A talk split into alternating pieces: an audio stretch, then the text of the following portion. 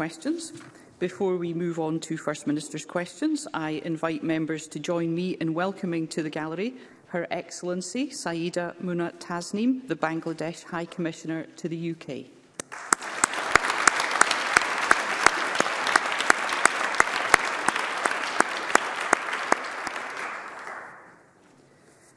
We will now move on to First Minister's questions and at question number one I call Douglas Ross. Uh, thank you very much, Presiding Officer. I think this is one of the achievements we are most proud of. This yard is iconic in Scotland. Those were Nicola Sturgeon's words in 2016 when talking about the contract to build ferries at Ferguson Marine. Does the First Minister accept she has made this yard iconic, but for all the wrong reasons? First Minister. Um, I still believe the Scottish Government was right uh, to do everything to save Ferguson's shipyard. Uh, but for uh, those decisions, of course, Ferguson Shipyard uh, would not still be open, not still employing significant numbers of people as it is today. So uh, Douglas Ross and I may well uh, take different views on this, but I do think it was right uh, for the Scottish Government to protect and save jobs uh, and protect that shipyard. Uh, as I set out in questions uh, last week, um, the delays to the timetable for the construction of these ferries and the cost overruns is a matter of deep regret. Uh, the Audit Scotland uh, report published last week set out uh, much of the detail of this and the Scottish Government, CMAL, is certainly intent on learning uh, all lessons. Uh, but I don't regret the fact that Ferguson Shipyard is still operational and still employing lots of people. Douglas Ross. It's good that people continue to be employed. We welcome that. But not a single mention in the First Minister's answer about the island communities that have been waiting for years for these lifeline services. That's where the regret should be from this First Minister, but they don't even merit a mention. The deal that she's so proud of has become a disaster because we now know that the government waived a crucial safeguard that would have protected taxpayers' money. International guidelines say that the refund guarantee is the financial cornerstone of a shipbuilding project. The guidelines state, and this is a direct quote, it is unlikely that any shipbuilding contract would be signed if there was no such guarantee. But that's exactly what this First Minister did, knowing the risks. Last week, when I asked about the guarantee, she said, and I quote, that decision was clearly taken based on a balance of risks. In other words, she dropped a vital safeguard standard for these types of contracts in order to cut a deal. Five years on, does the First Minister accept the risks were far too high and this was a bad deal? First Minister. Well, firstly, in my initial answer, I did express deep regret. I think those were my actual words about the delay in the construction of the ferries and the cost overrun, and clearly those most impacted by the delay in the construction of the ferries are those who live in our islands. Uh, and that is where uh, the deep uh, regret uh, rightly uh, lies, my deep regret uh, li uh, rightly lies. In terms of uh, the wider question, uh, obviously in terms of the refund guarantee, I set this out in full last week. Uh, there, uh, of course, uh, was a failure on the part uh, of FML to offer the full refund guarantee. There were a number of steps taken, as I set out in detail last week, to mitigate the risk that was caused by that. I set out the three key uh, steps in mitigation that were taken. Firstly, uh, changes to the final payment uh, that was to be made to FML for delivery of the vessels was increased from 15% to 25% of the contract price, uh, effectively CMAL, therefore withholding more of the payment until uh, the later stage. Secondly, CMAL to take ownership of all equipment, machinery and materials as they arrived at the shipyard.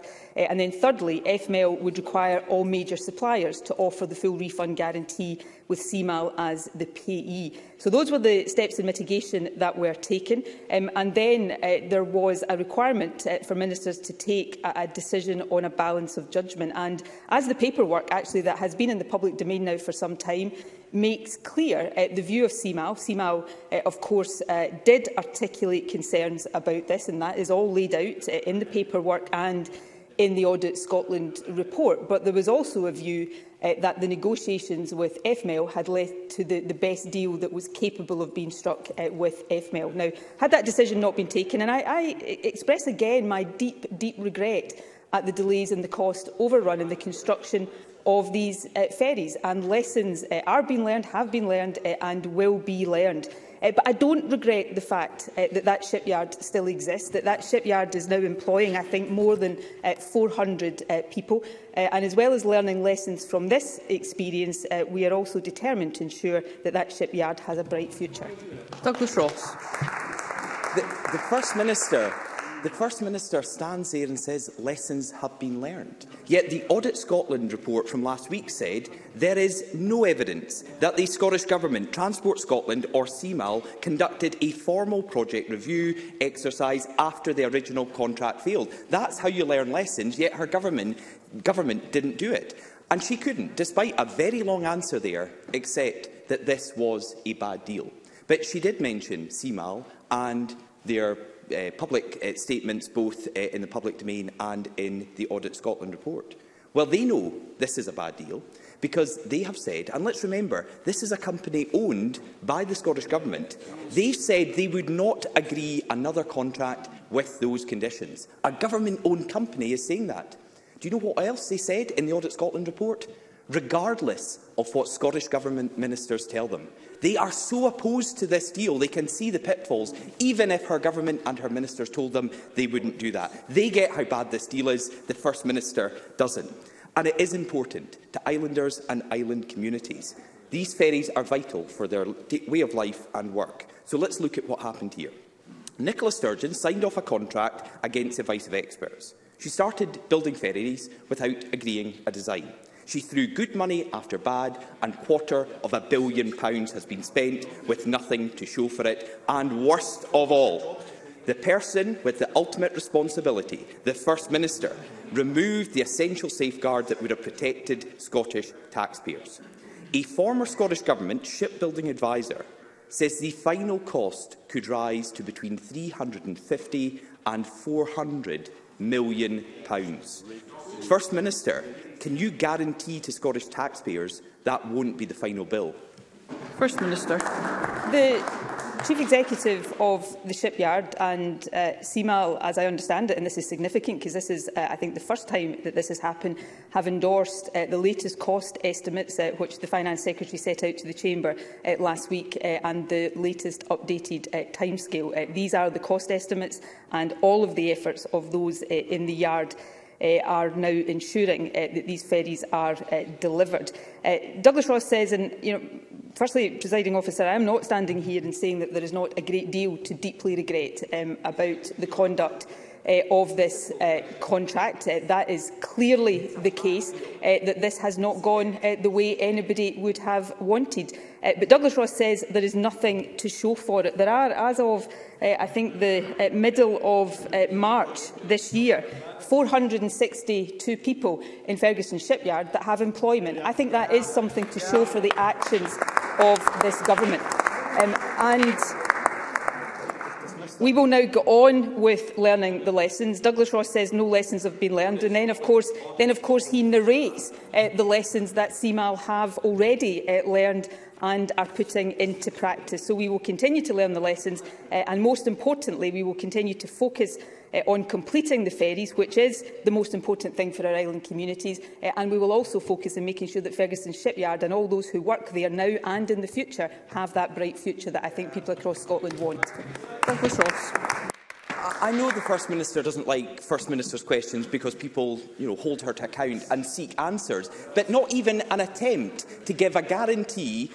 that a former Scottish Government adviser says this will go to £350 to £400 million. Pounds. Nothing from the First Minister to say in her answer that she would guarantee Scottish taxpayers that won't happen. What should have been in the First Minister's own words, a proud achievement have, has become a sign of this government's incompetence. The Deputy First Minister, John Swinney, said in 2014 the SNP would replace 12 ferries with £250 million. They haven't even built one for that amount of money. They have ignored the experts and islanders remain stuck with a rotten ferry service with no sign of improvements. Her government struck a deal on the balance of risks that has been catastrophic for Scottish taxpayers. And any evidence as to why this call was made has mysteriously vanished. Audit Scotland couldn't find a shred of evidence. It's in their report. Nicola Sturgeon's whole claim here, even after she's lost £250 million without building a single ferry, is that the deal was the best option available. First Minister, are you seriously saying that you would sign the same deal all over again? First Minister. Firstly, That was the view at the time the contract was signed. Um, obviously, we would uh, not repeat what has happened. I think that is self-evident. Uh, on the issue of the costs, Douglas Ross has quoted, and I know he's quoting somebody else, uh, costs of uh, between 350 and 400 million. I simply don't recognise uh, those numbers. The cost estimates are, are set out by the Finance Secretary, and those are the cost estimates uh, that we stand uh, behind. And I've been very clear about that. Our focus now is on ensuring that these ferries are completed in the interests of our island communities and also on ensuring that Ferguson Shipyard and all those who work in it have a bright future. Uh, we will learn the lessons uh, from this. I've said uh, several times today I deeply regret uh, the experience uh, of this and I'm standing here and taking, as I did last week, full responsibility for that. Uh, but my focus, the government's focus, is on learning the lessons and securing the future of that shipyard. Good question number two, Anna Sarwar. Presiding officer, the waste of public money, a quarter of a billion pounds so far, by the government at Ferguson's, does not end with the award of the ferry contract. In August 2019, Tim Hare was appointed as turnaround director at the yard. These emails, obtained through Freedom Information, show the appointment was rushed through without the usual competition in just a few days. Mr Hare was selected from a shortlist of only three people all recommended by corporate advisers PricewaterhouseCoopers.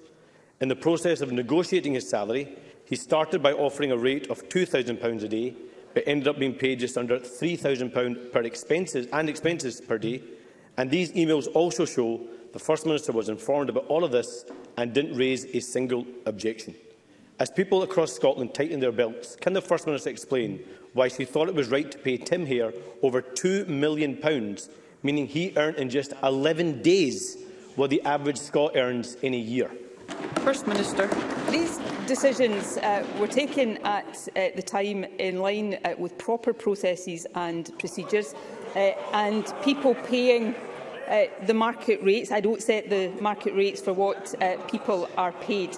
but we will continue to focus. there is a new chief executive now in place at Ferguson's um, has updated this Parliament uh, on the revised uh, timescales and the revised costs uh, for uh, the ferries, uh, and we will continue to update Parliament, uh, and Parliament will continue to hold the Government um, and uh, the company, which of course is now in Government ownership, to account. Uh, we will concentrate on learning the lessons, but more than anything, we will concentrate on completing the ferries, and we will concentrate on securing uh, a good future for that shipyard, uh, which of course is something that the STUC has already said, is of huge significance and that the government was right to intervene uh, to secure the future of the shipyard.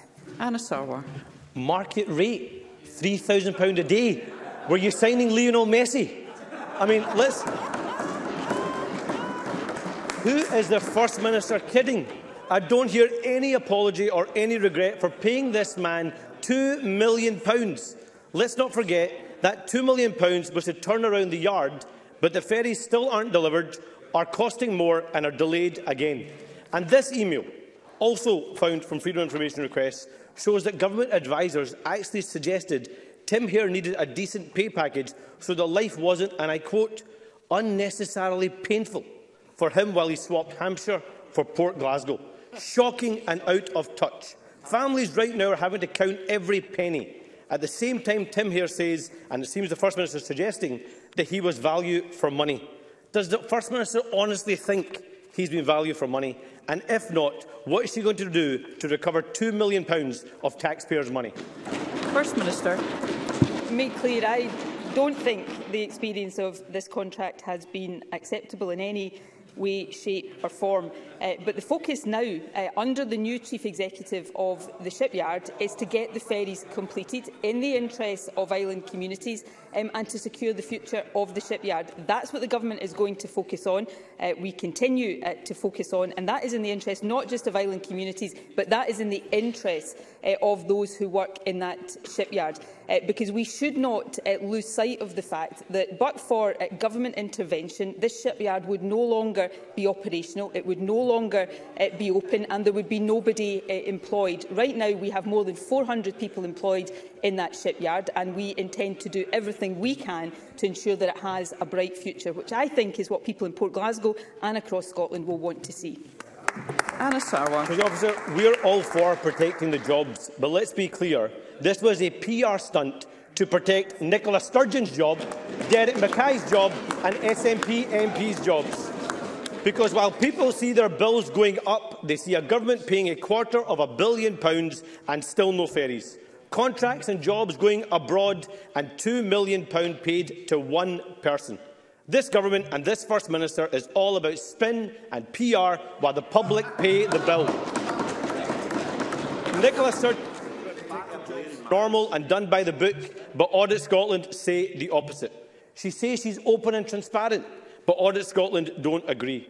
Nicola Sturgeon says she, the delays are unacceptable, but then accepts the delays. She says she wants to learn lessons, but doesn't want a public inquiry. She says the government takes responsibility, but not a single person has. Why does she think it's acceptable? that while people need help with the cost of living, they're instead paying the cost of her government's failure? First Minister. I, I don't think Anna Sarwar really uh, does support the protection and the retention of employment because if we had followed uh, what he has just set out, there would be no Ferguson shipyard and there would be nobody employed in that shipyard.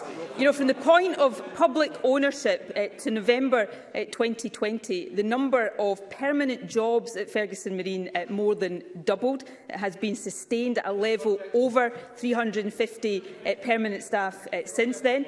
Uh, there are currently around 400 permanent employees um, and additional agency workers. Uh, there have been 42 apprentices uh, learning a trade in that yard since August 2021 and the yard has plans to take on more apprentices later this year. Uh, more than 70% of all the people employed live in Inverclyde.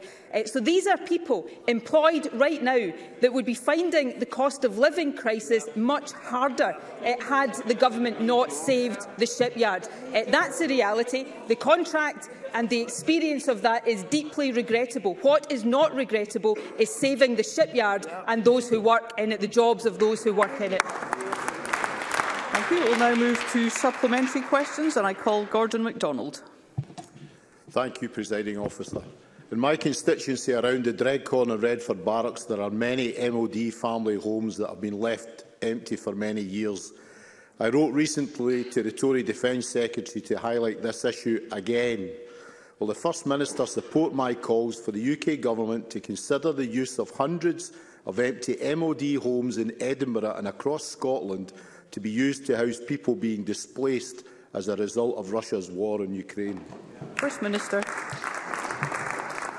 Uh, the humanitarian uh, crisis here and the scale of it means that it is important that all housing options are fully explored. So, uh, yes, I think that MOD housing uh, should be, must be considered as part of this process. I would uh, therefore welcome the UK Government, uh, which of course has sole responsibility for MOD property, making empty homes available to support uh, displaced people from Ukraine. Uh, the Scottish Government is already bringing together key partners to ensure effective coordination of plans to address the accommodation needs of people who are settling in Scotland. So we are committed to working with all partners to ensure all arrangements in place are safe, sustainable and offer true sanctuary for those fleeing the war war.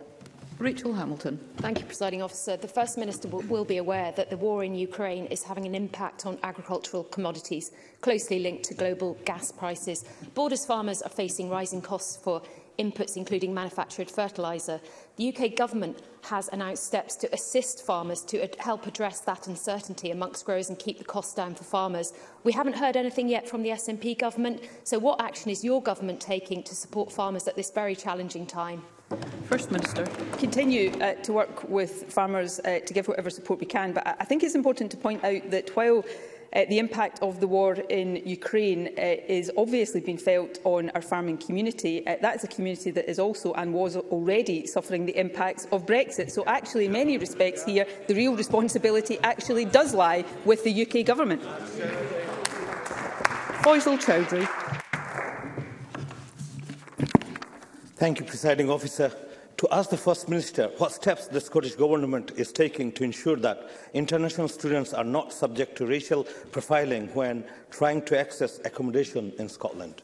First Minister. Uh, nobody, uh, students uh, nor anybody else, should be subject to racial profiling, and uh, we would take a very dim view of any evidence that that was happening. I'd be very happy uh, to hear uh, more uh, of the, the information perhaps that lies behind the question um, and look into it if that is necessary and consider what action may be necessary as a result of that.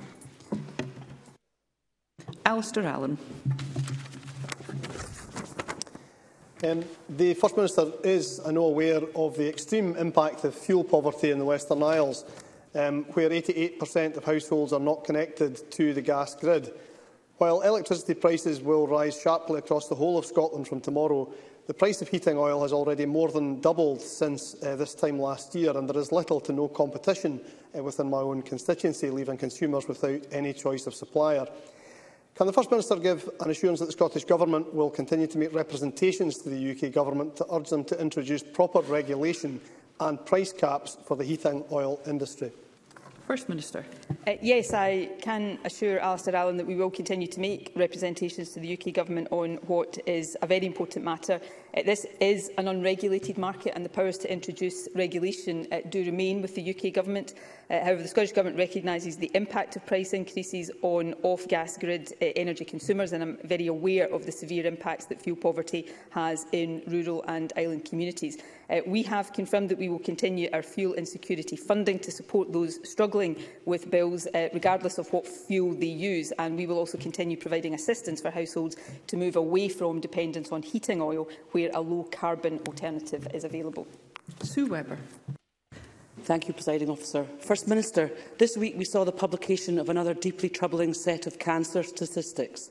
They revealed that less than 80% of urgent referrals are being treated within the two-month uh, target, shamefully short of the target set by this SNP government. And yet this is not something for which the SNP government can use the pandemic as justification. This target has now not been met for almost a decade and is the worst performance since 2008. For all the time, this target remains unmet. Patients and their families are left in limbo. So, First Minister, what steps will you urgently take to restore 10 years of missed targets?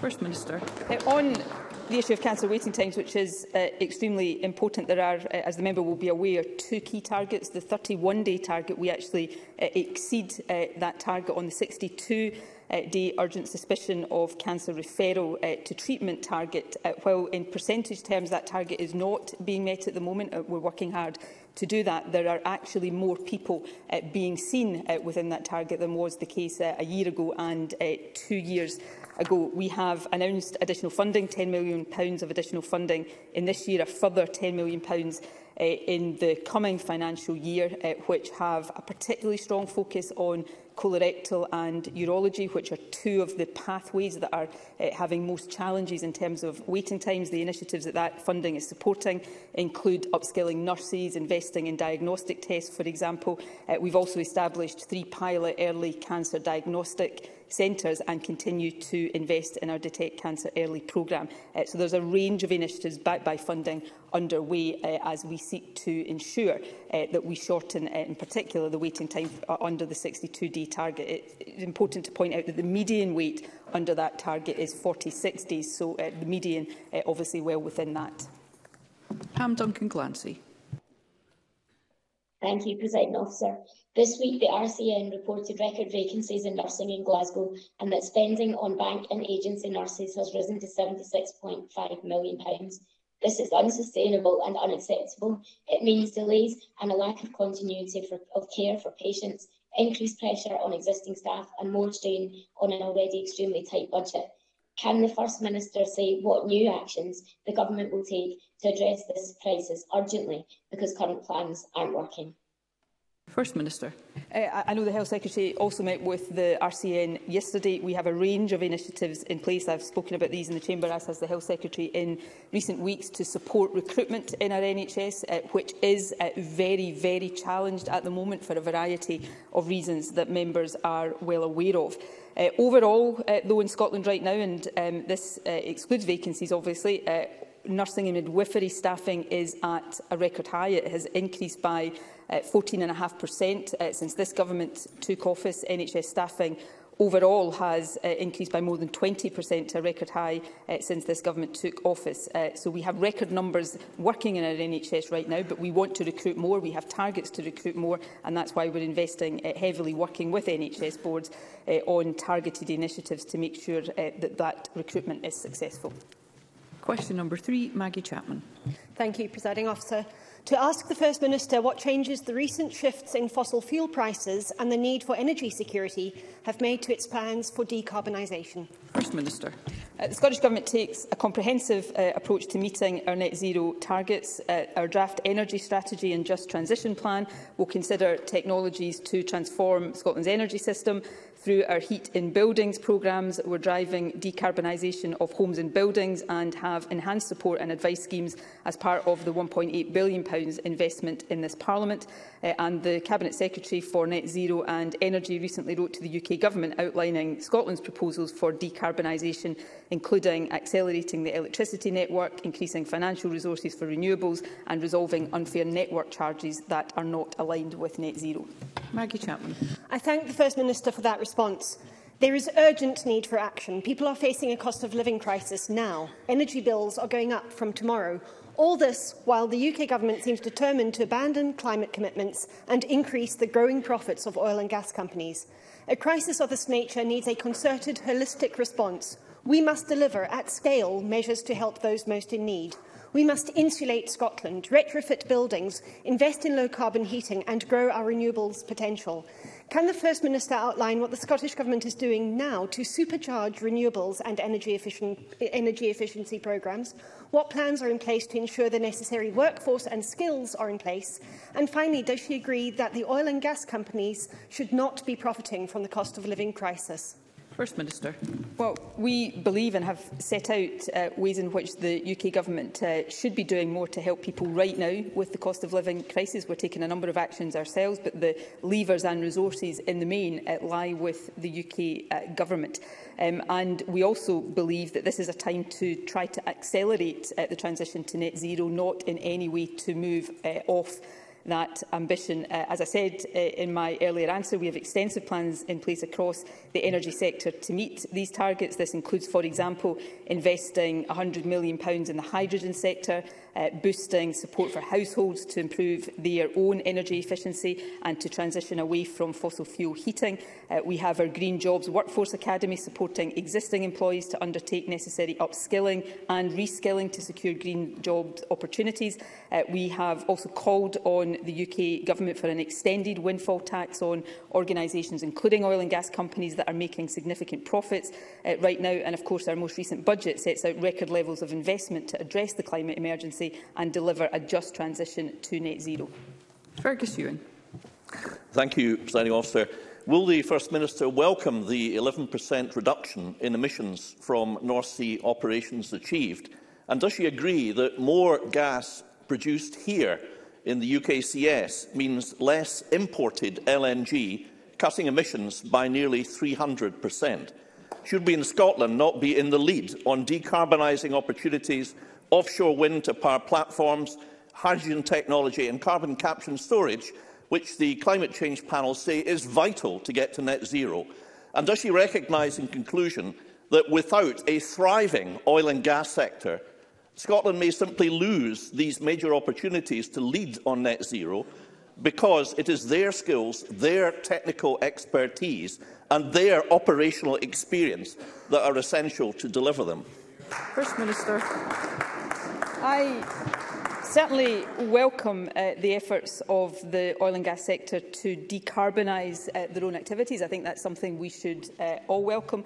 Of course, we have to also think about the impact on the environment of the use of oil and gas. That's uh, an important part of getting to net zero as well. I do agree and uh, have made uh, clear my agreement uh, that the skills, the expertise and indeed the infrastructure of the oil and gas sector uh, will be extremely important in making sure that we make that transition uh, to renewable and low carbon sources of energy. Um, we need to make that transition as quickly uh, as possible for a, a variety of reasons and The importance of that has been underlined in recent weeks, but we need to do that uh, fairly and justly as well. And uh, when he uh, was a minister uh, with these responsibilities, Fergus Ewing played a really important role in helping ensure that the government is on uh, the right track. Uh, nobody wants to increase dependence on imports of oil and gas, uh, but we must therefore ensure uh, that we are investing properly in the transition to renewables, and that is what this government is seeking to do. Liam Kerr.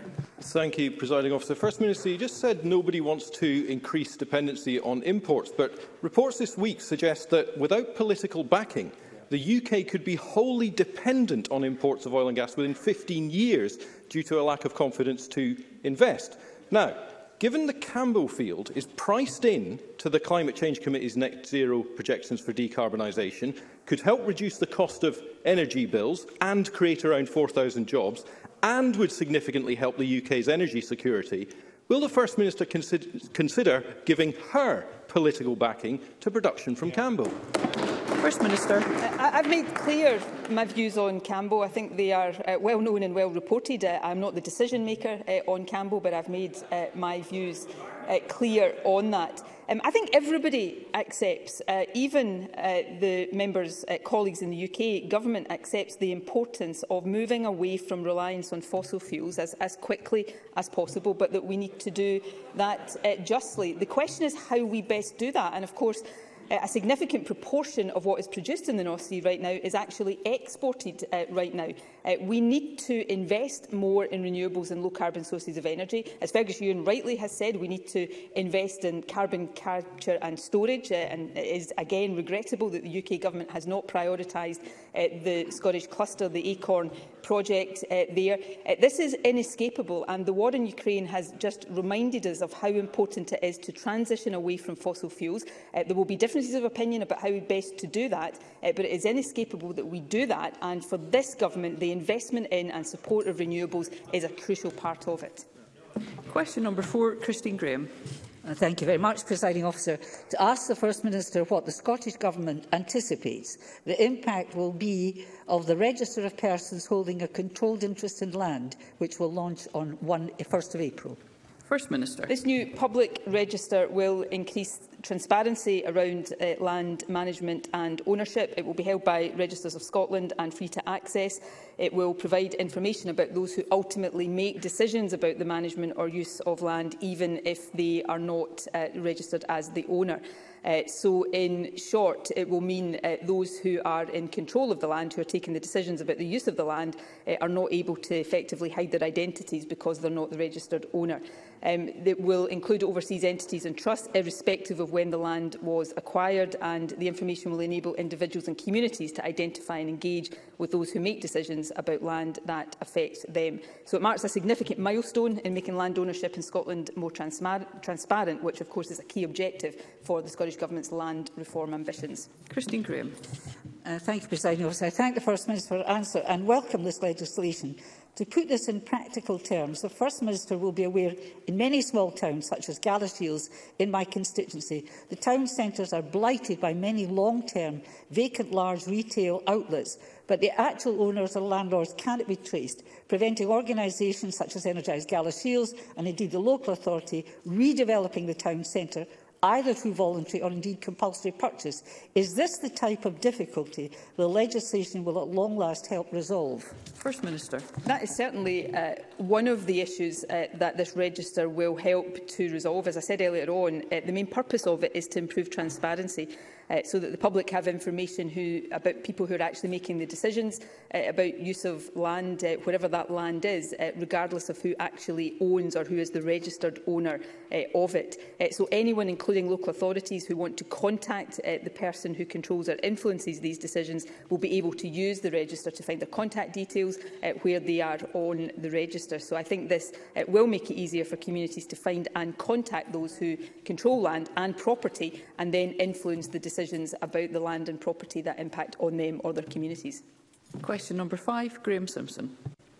Thank you. To ask the First Minister what immediate improvements the Scottish Government plans to deliver for passengers when it takes control of ScotRail on the 1st of April. First Minister. Well, the transition of ScotRail passenger services into public ownership uh, tomorrow will be a very significant milestone. It will also fulfil a manifesto commitment of this government and mark a new beginning for ScotRail. It provides an opportunity to modernise and deliver passenger services which are efficient, sustainable, safe, fit for the future and which reflect the changing world we live in. Uh, obviously, from tomorrow, services will continue as normal. It's important that we provide reassurance and familiarity to passengers in the immediate term as we recover from the disruption and impact of the pandemic. Uh, later this spring, we will launch a national conversation offering rail staff, passengers and communities an opportunity to contribute to the future vision for Scotland Railway and help shape uh, this new beginning for ScotRail. Graeme Simpson. Thank you. Well, we know the SNP is no good at running things. You just have to look at the ferries for that. So given that fiasco, rail passengers should be worried that NatRail will turn out to be CalMac on wheels. On Sunday, Transport Minister Jenny Gilruth was quoted as saying, From day one, you might not necessarily see anything that looks different, but the major difference is accountability. Well, Miss Gilruth obviously didn't get the memo that this government doesn't do accountability. So far, what we do know is that we're going to have can we, can rising have your question, fares, please? rising fares, service cuts, and ticket office closures. What part of that is an improvement? First Minister. Well, this government, of course, has uh, already delivered significant improvements on our railways, and that's even before uh, the railway comes into public ownership, as it will tomorrow. And I know uh, the Conservatives uh, like being reminded of this, so I'm going to uh, deliver again uh, on this. So, since 2009, under this government, the communities of Alloa, Lawrence Kirk, Armadale, Blackridge, Caldercroats, Bridge, Shawfair, Esk Bank, Newton Grange, uh, Gorebridge, Stow, Galashiels, Tweedbank and Kintore, all reconnected to the rail network uh, through the reversal of cuts. In the next three years, Reston, East Linton, Dalcross, Cameron Bridge and Leven will follow. Uh, railway workers in England under the Tories faced a pay freeze fair pay deal was delivered in October last year for ScotRail staff. Um, and lastly, of course, we've taken action to keep rail fares down. ScotRail fares are on average 20% cheaper than in those areas of the UK governed by the Conservatives. John Mason. Uh, the public ownership of ScotRail is very, very welcome both to all reasonable members in this place and to the public at large. Does the First Minister think that this will increase opportunities for the railway and it will better serve Scotland's people and economy? First Minister. Uh, yes, I do. I think bringing ScotRail into public ownership and control is a historic moment and I am delighted that it is happening under this government. Uh, but many others, including the rail unions, campaigned for this to happen and I think it's important to pay tribute to them as well. Um, our commitment is clear. We've invested £9 billion in the railway since 2007. I've just listed the stations that have been reconnected since 2009, with five more uh, to follow. Uh, of course, we've delivered a pay deal uh, for staff, uh, in contrast, a pay freeze south of the border. And of course, we'll continue to press for full devolution of rail powers, uh, including full devolution of network rail in Scotland, so that we can then truly deliver the railway that Scotland wants and deserves. Question number six, Jackie Bailey. To ask the First Minister whether the Scottish Government will provide an update on what the £10 million Long COVID Support Fund has been allocated for and how much has been spent. First Minister. Uh, services and support are already being provided across Scotland for those with long COVID. Uh, we know more is needed, not just now, but also for the long term uh, to support people in the most appropriate way. Our long COVID strategic network brings together clinical experts, NHS boards and those with lived experience and will determine how we target the support fund at the areas where additional resources is needed and can make the biggest difference in the long term. Uh, and the first tranche of funding will be allocated over uh, the coming uh, weeks, the next few weeks. Uh, this will be used by boards to strengthen the coordination of services across supported self-management, primary care, rehabilitation support and secondary care investigation and support. Jackie Bailey. Can I thank the First Minister for for her response, but long COVID sufferers described there being very few services in place. Now, this funding was announced in September 2021. No indication was given at that stage that it would be six months later and not one penny of money has been allocated to health boards to develop services. Instead, as we've heard, the money is going to be spread over the next three years, with numbers of those suffering from long COVID estimated by the ONS to be 119,000 and rising, why has the pace been so slow? Can the First Minister indicate when every health board in Scotland will have dedicated long COVID services to help patients and their GPs? First Minister. Well, firstly, we set up, um, as I indicated in my initial answer, uh, the long COVID uh, strategic network. Uh, that was deliberately so that uh, the targeting of this uh, funding would be driven and determined by clinical experts on the front line and by those with lived experience of long COVID. But of course, uh, In addition to that, we've also already launched a long COVID information platform to help people manage symptoms. Um, we have done work uh, to raise awareness of long COVID and signpost people to appropriate support. NHS Scotland is already delivering care in line with the recommendations of the clinical guidelines uh, developed by uh, NICE, uh, for example. Um, and of course, this is underpinned in Scotland already by the full range of NHS services. That includes primary care teams, community-based rehab services, uh, with referrals to secondary care where uh, necessary. Uh, long COVID clinics are one model that NHS NHS boards may consider already, but no one single approach is going to fit all areas and circumstances. So we will uh, continue to support the development of multidisciplinary support services because this is something that will be required for the long term. Alex Cole-Hamilton. Thank you very much, Presiding Officer. Long COVID is becoming the biggest mass disabling event since World War I. Nearly 120,000 sufferers. They need clinics, care pathways, long COVID nurses, but we are still nowhere. I have asked the First Minister about this every month since the funding was announced in September, and she said an action plan was being implemented. Six months on, and we've just learned that not one penny has left the Scottish Government bank account of that £10 million. So can I ask the First Minister if she will now apologise to Scotland's long COVID sufferers, if she will wake up her ministers on this issue and get help to sufferers fast? First Minister. No, I won't, because we continue to support the development of uh, services uh, that uh, are appropriate for those who will need this support, not just now, but in the long term. And uh, this has already been underpinned by the full range of uh, NHS support services. I've outlined the work that has already been done, and I've outlined uh, why we took the decision to allow clinical experts and those uh, who are living with long COVID to direct the nature uh, of the funding that is being made available.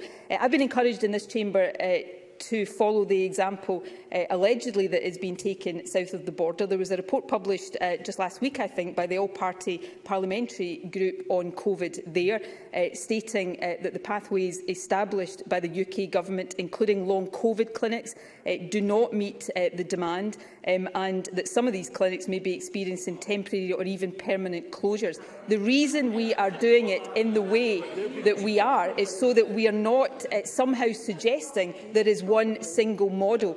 Uh, this is support that needs to be delivered across the entirety of the NHS. And of course, we still need to understand more about the nature of long COVID, which is why the Chief Scientist Office is also funding right now nine Scottish-led research project projects in order that we can continue to develop our understanding and ensure that services develop alongside that. Question number seven, Jamie Green.